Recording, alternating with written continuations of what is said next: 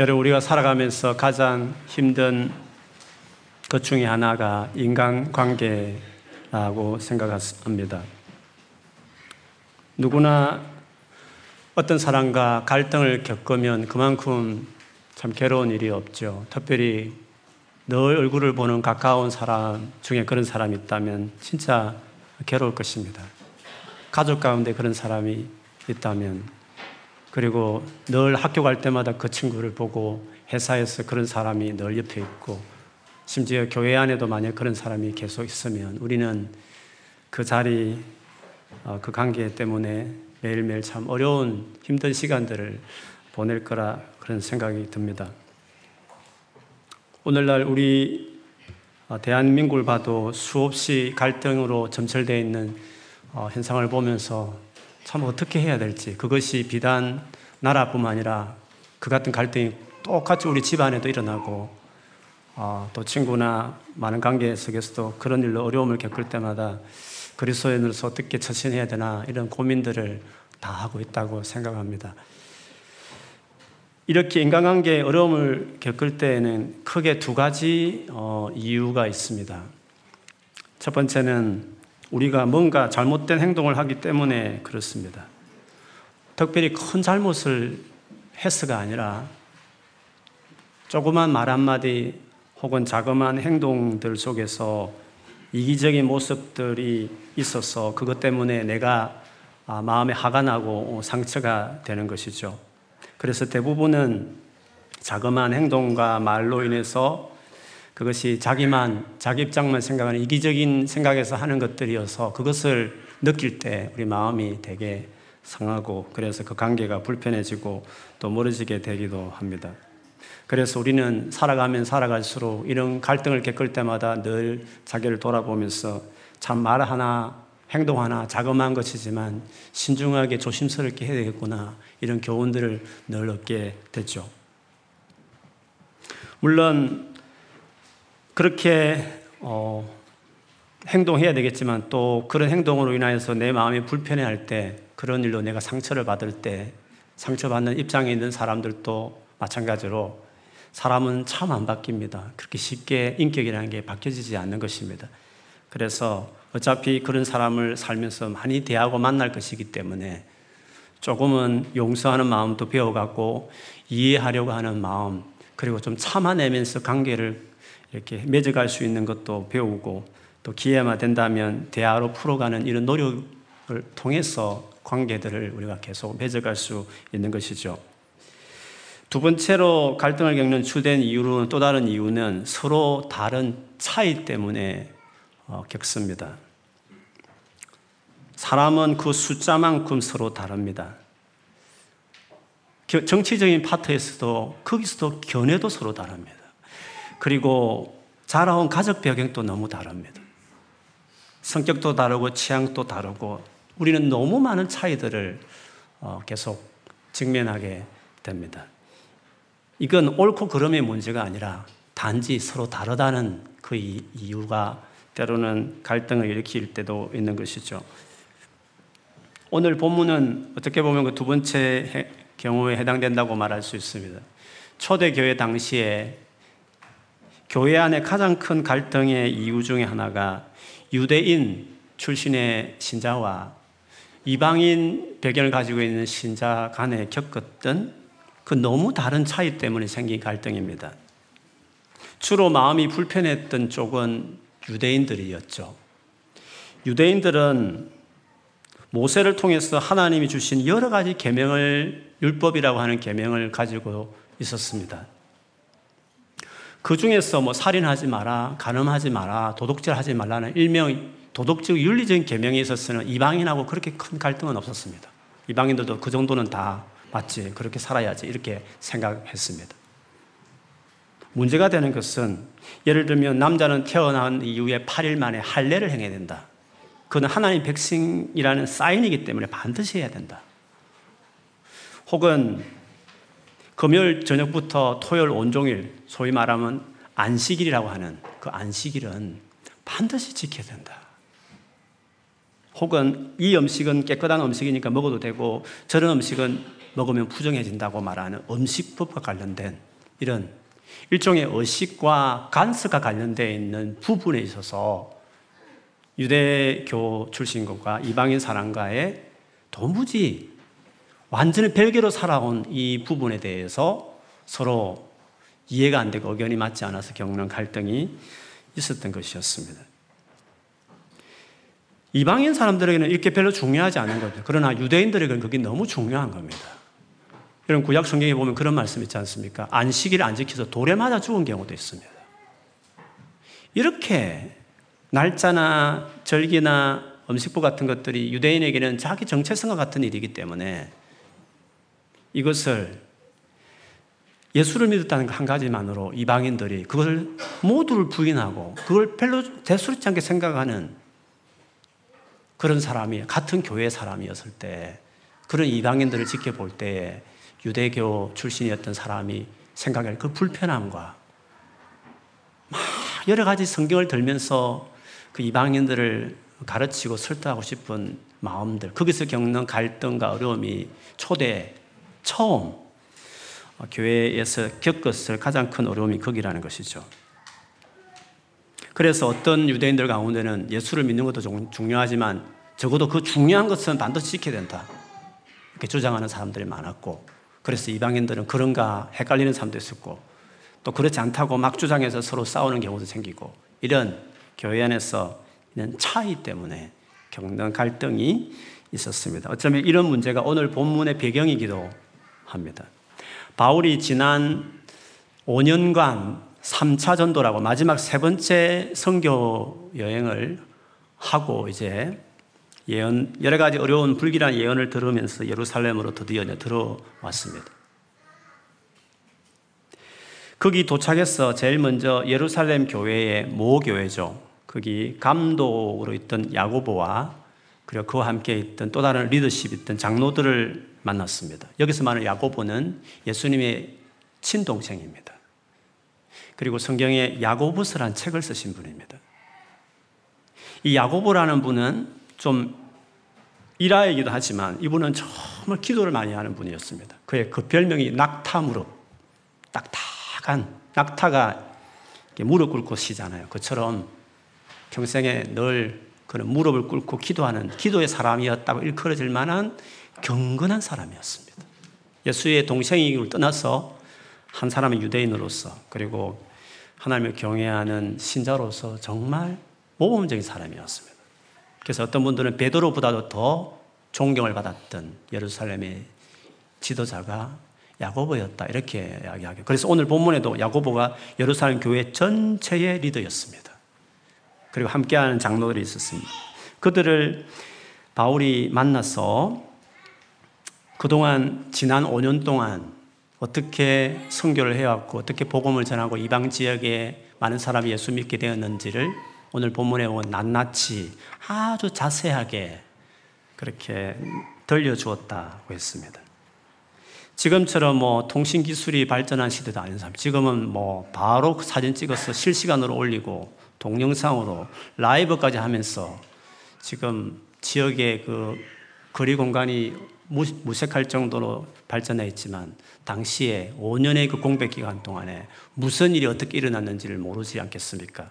그래서 그 5년의 시간에 있었던 이야기를 들려줄 때 야고보와 장로들은 너무 감서, 감격스러웠고 하나님이 그 같은 놀라운 일을 행한 것에 대해서 같이 하나님께 찬양하며 영광을 돌렸다고 성경에 기록되어 있습니다. 그런 다음에 야고보가 힘든 얘기를 오늘 꺼내게 됩니다. 그거는 바로 이 유대인과 이방인 사이에 겪은 제일 중요한 갈등에 대한 부분을 꺼내는 것이죠. 우리들은 다 이해하고 있지만 당신이 없는 5년 동안에 수만 명의 유대인들이 예수를 믿어서 교인이 되었다. 근데 그 대부분의 사람들은 다 유대교의 열성적인 사람들이다. 그래서 그들이 이렇게 당신이 목숨 걸고 복음을 전했다는 것들을 그걸 감격해 하기보다는 오히려 당신이 복음을 전하는 가운데에서 듣기로는 우리가 중요하게 생각하는 모세 율법에 대해서 어, 버리라고 말하고 심지어 거기 이방인 지역에 살고 있는 유대인들에게 너희 자녀들에게 할례를 줄 필요가 없다. 간섭도 지키, 지킬 필요가 없다. 이렇게까지 가르친다라고 지금 소문이 떠돌고 있다라고 어, 이야기한 것이었습니다. 그런데 사실 바울의 어떤 행적을 말하고 있는 사도행전을 봐도 그리고 그가 쓴 서신들을 다 종합해 봐도 유대인들에게 바울이 이렇게까지 가르쳤다라고 한 적은 없습니다. 굳이 이 말에 대해서 이해를 한다면 바울은 이방인들에게 그렇게 이야기했습니다. 이방인들은 그냥 평범하게 살아온 사람이었습니다.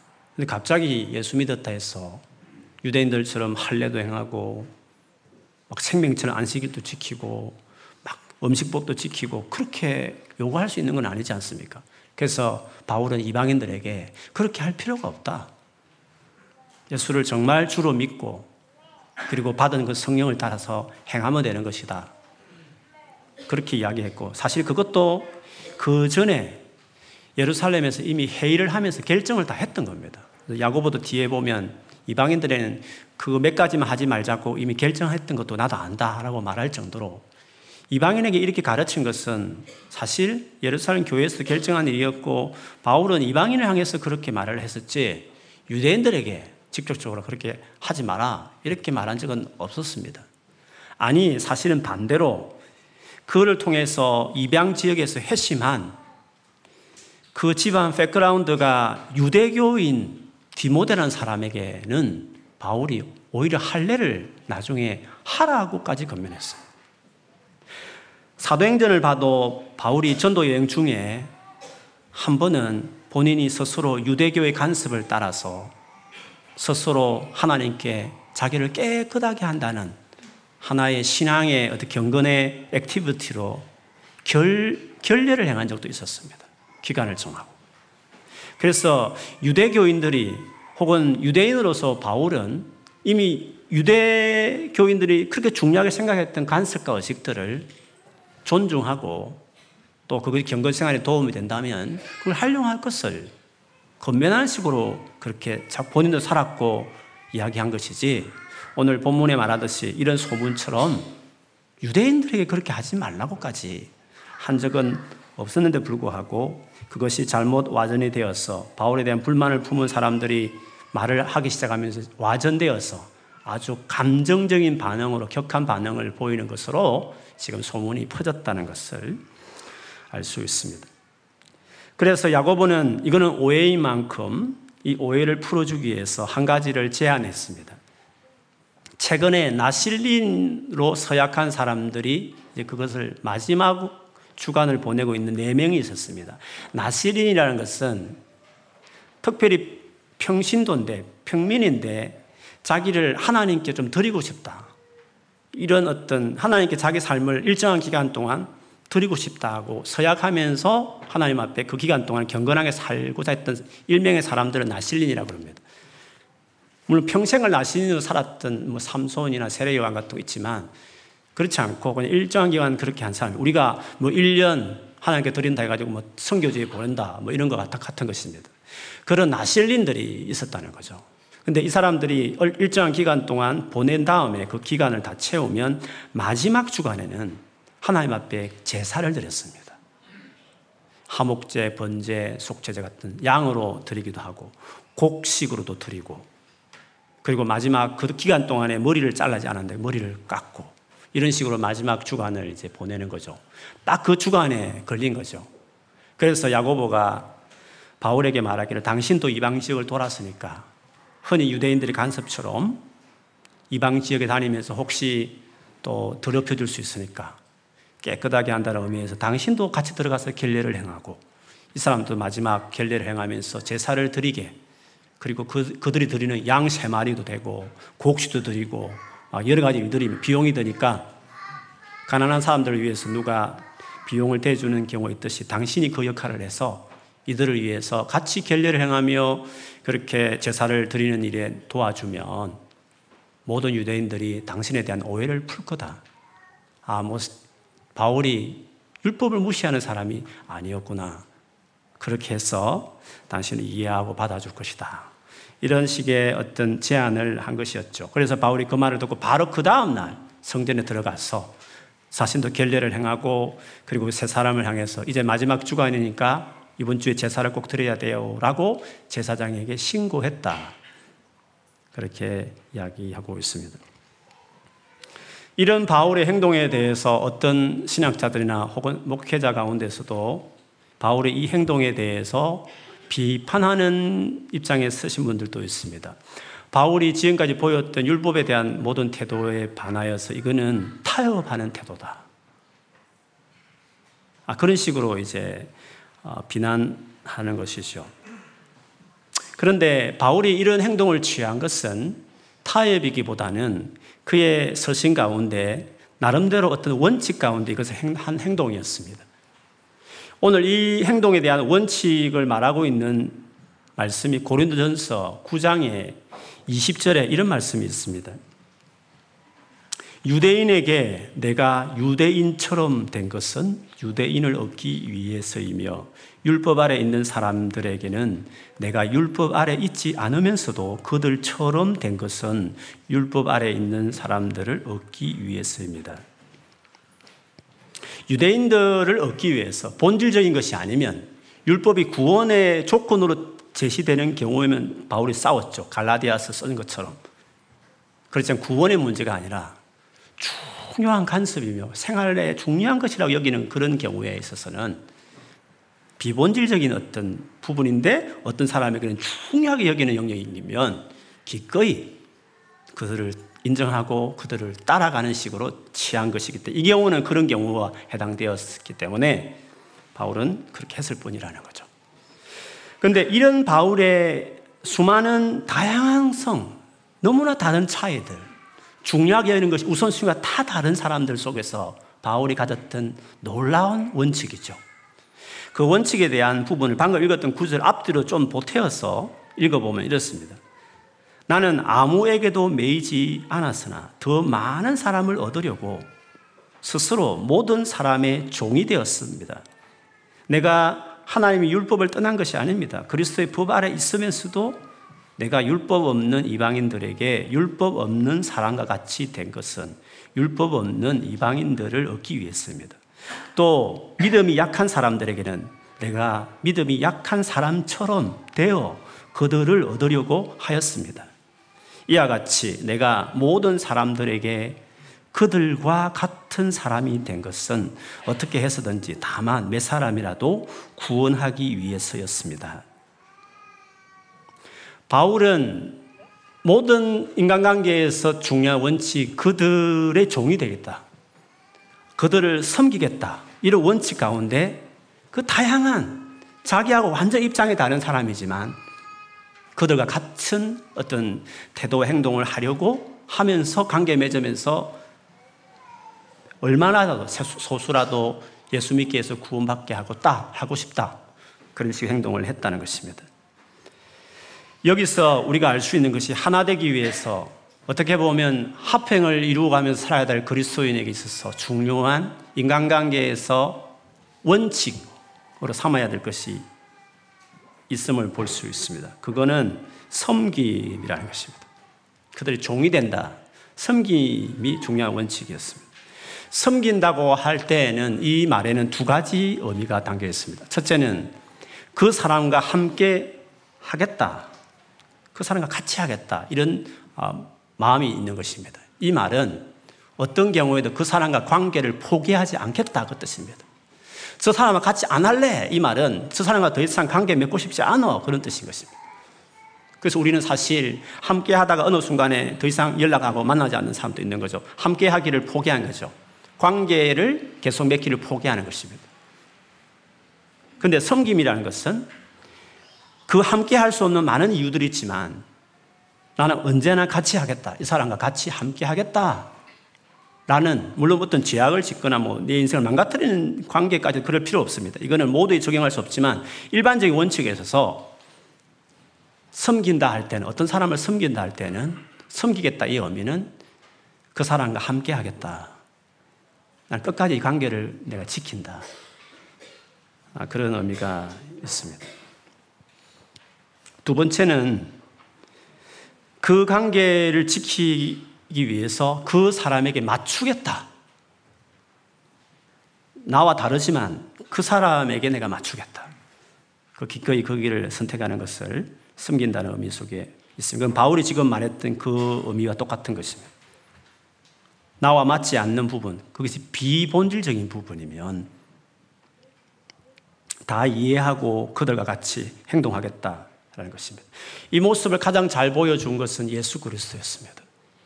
예수께서 이 땅에 처녀의 몸을 통해서 잉태하셨을 때 마태복음 1장에 보면 그 이 땅에 처녀의 몸 잉태하신 예수님에 대하여 칭하기를 임마누엘 이렇게 말했습니다.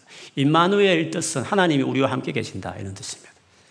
즉 하나님께서 우리와 함께 하고 싶어서 그냥 저 보좌 위에서 그냥 거기서 소리치고 그분의 방식으로 기적같이 우리에게 말해도 될 것을 친히 우리 가운데 사람이 되어 오셔서 같이 살아가는 것, 함께 하는 것, 이게 섬김의 시작이었습니다. 그 영광의 보좌를 버리고 우리가 똑같은 인간으로 이 땅에 오셨다는 사실 자체가 바로 섬김의 시작임에도 불구하고 제일 중요한 첫 스텝이라고 이야기할 수 있는 것이죠. 근데 이렇게 오신 예수님은 살아가실 때에도 우리와 함께 하기 위해서 같은 인간 중에서도 거리를 두고 있는 거 있지 않습니까? 저런 애들하고 같이 놀지 않아. 이렇게 하면서 멀리 하면서 같은 인간인끼리도 그렇게 하는 경우 있지 않습니까? 그런데 예수께서는 이 땅에 인간으로 사시면서도 가장 인간들이 기피하는 대상이었던 세리나 죄인들이나 창녀 같은 자들을 함께 친구로 받아들이고 그들과 같이 식사하면서 아주 깊이 어울렸습니다. 여기서 식사한다는 것은 그냥 하면 밥 먹는 정도가 아닙니다. 유대 사회에서 아니 그 당시 헬라 사회에서 식사한다는 것은 그 사람의 아이덴티티를 결정하는 겁니다. 그가 식사하는 그 사람이 자기와 같은 것입니다. 그 사람과 같다라는 것을 보여주는 것입니다. 그래서 누가 식사를 초대해도 누가 초대에 따라서 가기도 하고 안 가기도 하는 것입니다. 내가 누군가를 식사 초대할 때도 초대하는 사람을 신중하게 생각하는 겁니다. 왜? 그 식사한다는 그 교제의 자리에 그 사람들은 자기 부류와 같은 내가 그런 사람과 같다라고 말하는 발표가 같기 때문에 그렇습니다. 그래서 예수께서 그들과 기꺼이 식사를 초청하시고 초청할 때 갔던 이유는 바로 내가 저들과 같다. 그들 같은 부류의 친구들이다라는 것을 전혀 개의치 않았다. 그래서 그것 때문에 많은 사람들이 예수님을 비난하기도 그 당시에 했었습니다. 그 정도로 주님은 함께 하는 것을 이 정도까지 깊숙이 그들 삶에 같이 하는 것을 마다하지 않았습니다. 성김의 첫 번째 스텝을 밟으신 것이죠. 그리고 마지막에는 십자가에서 피 흘려 돌아가셨습니다. 그 돌아가신 그 순간에는 그분은 우리의 우리의 죄인이라는 하는 우리의 죄인에 대해서 완전히 같은 입장에 서신 겁니다. 그 순간은 우리의 죄를 다 뒤집어 쓰고 십자가에 못 박아 죽었기 때문에 그때는 진짜 우리와 같아, 같아진 것입니다. 죄인이 되신 것이었습니다. 삼위 일체라고 세 분이 아니라 하나랄 만큼 한 번도 나뉘어짐이 없는 그 성부와 성자가 그 순간에 나뉘어지게 되는 거죠. 그래서 성부께서 그 아들을 예수를 버리는 그 일이 십자가 죽음의 현장에서 있었습니다. 왜? 완전히 예수님 우리와 같이 된 것이었습니다.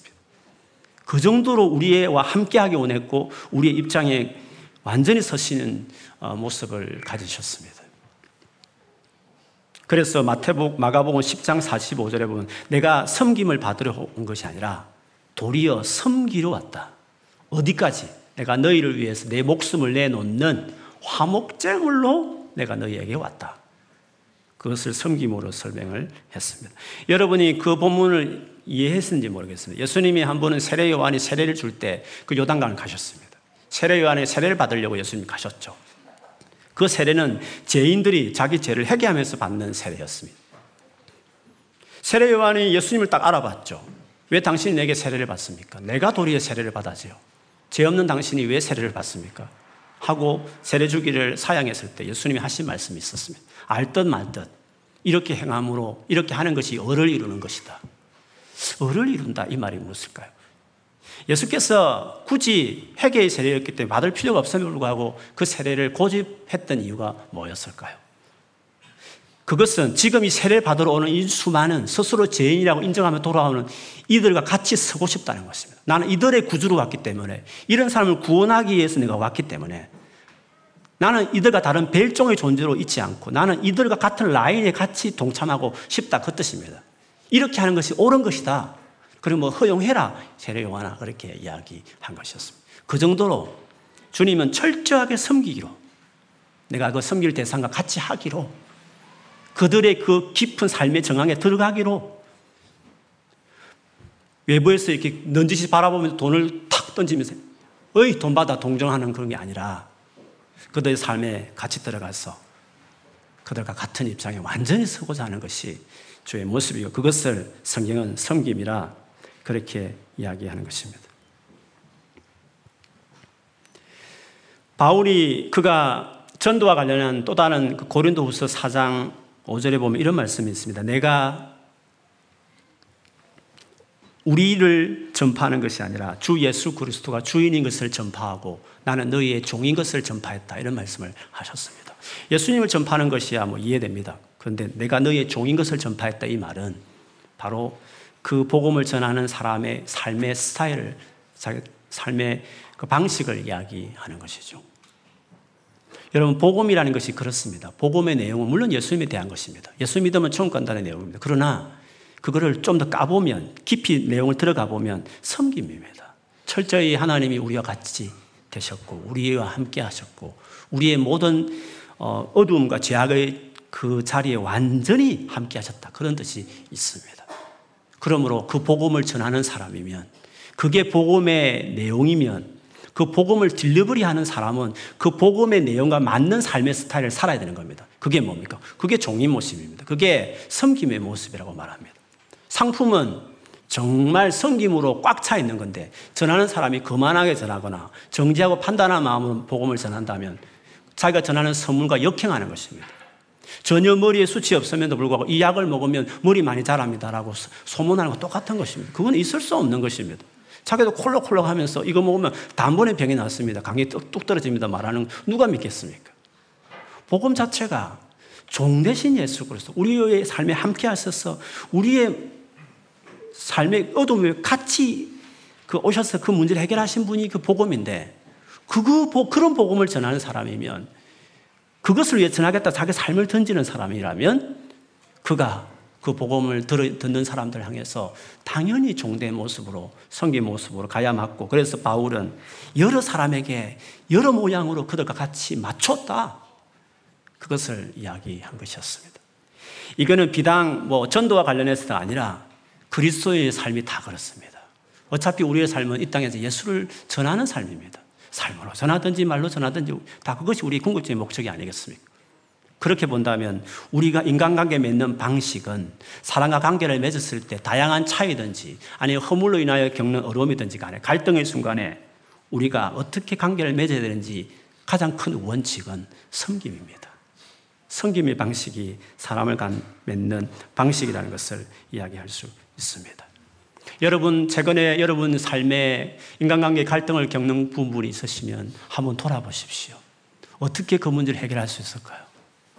잘잘못을 따지고 상대에게 그것을 잘못된 것을 고치고 사과를 받아내고 그 사람이 깨달을 때까지 뭔가 하고 그런 식으로 계속 우리가 할 수 있는 건 아니지 않습니까? 그 사람은 해야 될 것은 그분, 그 사람이 할 일이고 내 편에서 해야 될, 내가 해야 될 태도가 있다고 한다면 오늘 주께서 이 땅에 오셔서 보여주시고 그리고 그 같은 주를 따라가는 제자들 그런 복음을 전하는 우리에게 요구하는 대로 섬김이라는 것입니다. 내가 어떤 경우에도 저 사람 관계를 포기하지 않겠다. 그리고 어, 수많은 아픔이 있지만 받아내면서 인내하면서 관계를 내가 끌어가되 최대한 그 사람에게 본질적인 거 아니면 다 맞추고, 맞추겠다. 그렇게 섬기고 애쓰면서 복음을 전할 때 그 섬기는 모습이 그 모습을 그대로 담고 있는 절정인 복음인 예수 그리스도를 받아들이게 되는 기회를 만들게 되는 것이죠. 그러므로 우리가 앞으로 살면서 수많은 관계를 맺을 것입니다. 우리는 어차피 관계를 떠나서 살 수 없는 것입니다. 그 상처가 너무 두려워서 적당히 피하면서 혼자서 고립되어서 음악 들으면서 살지 모르겠지만 예배를 들어도 집에서 인터넷 보면서 설교하는 들으면서 보낼지 모르겠지만 그런 식으로 관계를 떠난다는 것은 인간되기를 포기하는 것입니다. 우리는 관계적인 사람들이기 때문에 그럴 수 없는 것입니다. 너무 상처가 되고 힘들기 때문에 되는 걸 이해되지만 그렇지만 그렇다고 포기한다는 건 더 어리석은 일이 되겠죠. 어떻게 관계를 맺어야 되겠습니까? 섬김으로. 그러나 이것이 쉽습니까? 당연히 어렵죠. 어떻게? 이 관계를 우리에게 보여주시고 이렇게 살아갈 수 있는 날마다 에너지와 새 마음을 주시는 그분께 가는 겁니다. 관계에 갈등이 있을 때마다 그것을 내가 섬길 만한 여유와 태도와 열정이 내 안에 도무지 없을 때 그만큼 내 마음이 힘들고 망가졌을 때에는 주님 앞에 나아가서 주님 앞에 구하면서 은혜를 구하는 것밖에 없는 겁니다. 그 우리를 먼저 섬겼던 그 주의 사랑과 은혜를 기억하고 그 사랑에 감격해 하면서 충분히 주님 안에서 내가 그 섬김을 받은 것을 기억하고 다시금 그 섬김의 손길을 느끼면서 내 마음에 위로를 받고 새 힘을 얻은 다음에 다시 무릎 꿇어서 그 은혜를 받은 다음에 일어서서 내 주변에 널려 있는 수많은 관계들을 향하여 섬김으로 나가는 것입니다. 그런 식으로 관계를 맺어가고 그런 식으로 세상을 이겨나가게 되는 것입니다. 오늘 이 시간 이후도 하나님 앞에 나아가 그 은혜를 구하고 그 받은 세임과 은혜로 인해서 다시금 여러분에게 주어진 수많은 관계들 반드시 지켜야 되고 계속 관계를 유지해야 될 그 귀한 값진 관계들을 포기하지 말고 함께 하기를 결정하기를 바랍니다. 그리고 그들과 맞춰가고 그들 입장에 서려고 하고 그들을 이해하려고 하고 완전히 그 자리에 나와 다르지만 그 자리에 정말 내가 설려고 하는 언더스탠딩 하는 노력을 갖기 시작할 때 반드시 관계가 회복될 뿐만 아니라 그 안에 흘러는 복음해 주신 그 은혜들이 그 관계에 흘러서 아주 그럴 수 없이 귀한 은혜 또 화평의 관계가 맺어지는 일들이 있을 것입니다. 성김으로 관계를 만들어가고 관계를 풀어가고 깊게 해가는 여러분의 삶이 되기를 이번 주에도 그렇게 살아가기를 주 이름으로 축원합니다. 음, 기도하겠습니다. 우리 함께 기도하십시다. 하나님, 우리 안에 최근에 여러 가지 관계에 어려움이 있는 부분이 있거든. 오늘 말씀 생각하면서 힘들고 어려움을 그대로 하나님 앞에 진실하게 고백하십시다.